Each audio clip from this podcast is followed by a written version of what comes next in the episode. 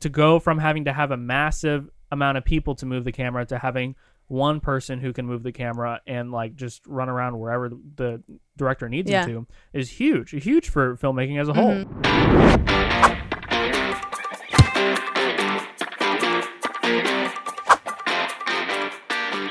Hey guys, I'm Faye, and this is the RedFox Podcast. We do videos every week about video production, video marketing. If you have questions about videography in general, like, subscribe, comment them. Let us know what you guys want to hear. This is supposed to be an educational and entertaining resource, and we want to be able to answer your questions. So I am here today with my favorite person on staff. This is my husband, Paul. Hi, everybody. He is the owner here at RedFox, and he is also our Steadicam op. Mm-hmm. And some of you may know what Steadicam is. Um, a lot of you probably won't. I didn't know what Steadicam was until I came. Well, I guess a little before I came on the team. Anyways, um, so I want to. I have a couple questions I want to walk Mm-hmm. through. We're gonna walk through. Um, Kind of what a Steadicam is, what it brings to the table, Yeah. and the second half of this podcast is going to be about when we prescribe it to Yeah. business clients. Like, why would we at- tell someone you need to use this? It's going to be beneficial to the video. It's going to bring a lot to the table that Mm-hmm. we wouldn't have with a static shot. So, jump right into it. What is Steadicam? Yeah. So first off, Steadicam is a name brand. It's like it's like Kleenex. Um, it's steady with an I cam. Um, and and you may Mm-hmm. And we'll put a picture of for Paul sure. and his Steadicam. and you may see a bunch of knockoffs and stuff, and and like there's there's professional knockoffs or professional off brands. I don't. They're not all knockoffs. Some of them are great. Um, and then on the lower end, you're going to see stuff like a Glidecam or a handheld stabilizer. Um, and those are very, very different from what we're talking about today. Steadicam is a uh, a vest that you wear. It's a three part system. It has a vest. Mm-hmm. It has a mechanical spring loaded arm that is balanced for the weight load on the other end, Mm-hmm. and then the uh, there's a mechanical gimbal. Um, that has a counterbalance on the bottom, usually batteries or a monitor, and then the camera on top. And so the whole purpose of it is that you should not have to touch it and it should just stay perfectly stable. And when you go to move it, it should just feel weightless. And when you run or when you walk, the spring loaded arm reduces the vibrations from your footsteps. So it becomes this perfectly smooth um, movement that that occurs. And this was, you know, groundbreaking when it came out because before this, your only option was having a dolly that was the size of a smart car, Right. Uh, with like a jib on top. you have to have like an actual Yeah. set with the roof cut out. For sure. and- And, so then when you hear that and you think like, well, how do I get a dolly into a single family home? Yeah. I guess it's better we build a set. So now Right, you know right, why right. we have so many sound stages. Now there's other reasons too, but um, the uh, so the Steadicam was groundbreaking because now you could take good camera movement wherever you want. Mm-hmm. And I'm sure you've seen some popular examples of the Steadicam in your lifetime, but uh, probably one of the most popular and definitely like really the first good example of it, maybe even the first one it was used on was Mm-hmm. Rocky, where he runs up the steps in, in Philly. yeah. Um, so if you've never had a montage where you run up the steps and and wave your arms in excitement, one, I don't know why you're listening to this podcast. You need to go watch Rocky instead. Uh, but but Rocky was a low budget movie, Mm-hmm. um, and so to have to go from having to have a massive amount of people to move the camera to having one person who can move the camera and like just run around wherever the, director needs Yeah. him to is huge, huge for filmmaking as a whole. Mhm. Well, in Rocky, wasn't it two people running around together? Yeah, so you you had the uh, on Rocky it was really kind of the prototype. Yeah. you know, uh, Garrett Brown invented it, Mhm. and so he was on this low budget film that Sylvester Stallone, you know, Yeah. made. Um, and so there's a guy holding the battery pack like off to the side, and it was like just kind of wired Run and- together. yeah, for sure. and they had to run together, and Yeah. you can see in Rocky when he gets to the top of the steps, Mhm. the battery guy gets a little too far away from him and your and his horizon level totally goes off Oh, wow. balance and this is like Yeah. in the final film that you watch Yeah. um so as a steadicam operator it's extremely difficult to have somebody hanging out the Yeah. side of you like that um but it, it improved and, and caught on really quickly um and within you know a few years he- was on indiana jones temple of doom on Yeah. the bridge with harrison ford that harrison ford almost fell through when some of the wood slabs Yeah. broke um, and Steven Spielberg's right behind him off the bridge. Steven Spielberg wouldn't even go on the bridge. Wow. Um, so uh, Steven, what are you doing? I know. I th- and that may just be an anecdotal story. I don't know Yeah, for yeah, sure. yeah. I wasn't there. The um, and then uh, The Shining happened recently, after, or like Mm-hmm. fairly soon after that, uh, and that was where the the hedge garden run scene. Uh-huh. Honestly, The Shining used a lot of Steadicam. Wow. Um, So some super famous things happen. Mm-hmm. Uh, and then, then nowadays we have a modern evolution of the Steadicam called a, a gimbal. It's a motorized gimbal that has three motors and an axis uh, or Mm-hmm. a gyroscope, and it keeps uh, the camera pointed in the same direction the whole time Mm-hmm. using digital computer data. So Yeah, awesome. Um, so one thing that I really like about we talk about movement. So Mm-hmm. I do want you to kind of talk about um, why why we would prescribe to a client to use this style of movement over just having a static camera on a slider. Um, what that type of movement brings to the table for a video. Sure. Yeah. So the when we're talking about a s- camera movement, we're talking about a spectrum here of shaky to perfectly smooth. Yeah. Um, and, and the way that you go about doing that changes the way that you communicate information. Um, a action movie uses handheld because it it imparts an energy into the scene and, and chaoticness. Yeah. Um, whereas a Steadicam has a little bit more of an org- organic energy to it that is, you know, it's a little more free flowing. It, it has energy, but it still feels stable and doesn't draw too much attention to itself. Uh, whereas a gimbal is like a perfection of camera movement, and there's no imperfections whatsoever when done correctly. Right. When done incorrectly, there's other things that we can talk about. It feels a little robotic.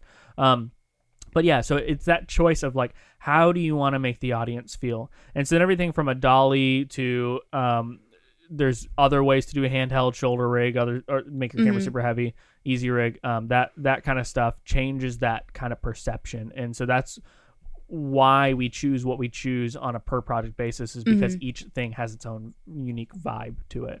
Right. And we talk a lot about movement and Mm-hmm. how movement just works in the cinematic world in general and how it um, provides well, I mean, it's the audience's perspective and Mm-hmm. how it provides it. Usually, you're either like opening up to something the audience was like, "Oh my gosh, I didn't know that was Yeah. there," or um, Yeah, so generally as as an audience, we assume that an information is going to come on a cut. right, you know um, and so like when you watch a movie they cut from one thing to the next and cut from this thing to the next and yes the camera does move but most times it could probably have been a tripod shot and still communicated the same amount of information so the the master when it comes to camera movement mm-hmm. at least in, in my book is, is steven spielberg. And when we go back to something like indiana jones and raiders of the mm-hmm. lost ark the the scene in the bar when we meet miriam for the 1st mm-hmm. time uh, we have this jib shot that starts wide it moves in it goes to a two shot and then it goes over to Miriam as a close up. The cup goes down, like she flips her glass over, and it goes over to the other guy. He picks his up, and then he falls back, and then we come back out to you know, and it's like a minute and a half long scene that you never cut. yeah, But really, what he did was he strung together like five or six shots that mm-hmm. we could have cut to. That scene easily could have been cut, cut, cut, cut, cut. yeah, But every time that we cut, we reduce stress. We mm. relieve uh, tension in the scene. Mm-hmm. And so by stringing that out for such a long period of time, Steven Spielberg built tension Yeah. in the scene. Uh, and th- it's not just Steven; it, it's it's also the the people in post production who choose when to cut and that sort of thing. Now, a shot like that is obviously well rehearsed in advance. Um, but we have the same options when we're working on on our sets. Um, how long do we want to build tension and how do we want to reveal information? Yeah. Because people are looking for a cut to reveal the information. If we reveal it on a camera move, it can surprise them, Mm-hmm. and, and that lets us as the storyteller get one step ahead in the chess match. Yeah. and, and that's critical because if we can keep the audience on their heels, not knowing what's going to come next, we can surprise them and we can impact them on an even deeper emotional level. Because that at the end of the day, that's what we're trying to do is impact them on the deepest emotional level possible. uh, one thing that um, jumps to my mind immediately is 1917 and how okay. Yeah. um they pull you along. Yeah. Like there are a couple shots where they're like behind them with them, but the the type of emotion that is built when the camera is in front of you dragging you as the viewer, it builds this kind of like I have to get there, I need to get there, I need For to sure. like it really um emotionally places you in the movie in a way that that other shots wouldn't have. So movement really creates a lot of emotion for the viewer. Definitely. Um And on 1917 specifically, so they, they used a gimbal Mm-hmm. because on a Steadicam, it you have to balance it,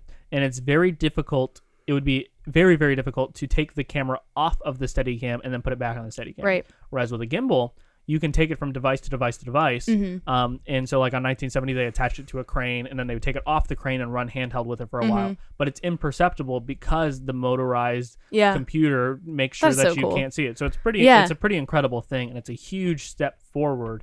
Um, but there's still reasons we, why we would choose to use the Steadicam. Mm. So, in a business context, Mm-hmm. when we're sitting down with the client, um, in your opinion, when would we decide to prescribe a Steadicam or gimbal over just a static shot with maybe a slider on the side. For sure, for sure. It, it really comes down to is this the time to uniquely reveal information? Mm-hmm. Um, if you want to look up like camera oners, like like we talked about it, it does build tension, Mm-hmm. um, but it also imparts a level of energy. Uh, and, and so much of filmmaking is a uh, reference to Hollywood as a whole. The whole reason we shoot 24 frames a second is because that's what Hollywood does. Mm-hmm. Um, the reason we use like high dynamic range cameras is because well they shot on film for a long time or we do this kind of movement that sort of thing.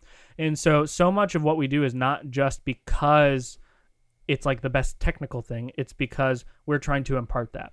So now when we get to a business video if we're trying to impart some of that cinematicness on our film on our footage or, or your all's footage if we you know if you're buying it um, is because it, it takes it to that next level of professionalism Yeah. um, and but there are times when you don't want that professionalism, and so we can talk about that another time. Of like when would you shoot a bad video intentionally? Um, people like Rhett and Link are, are great at that.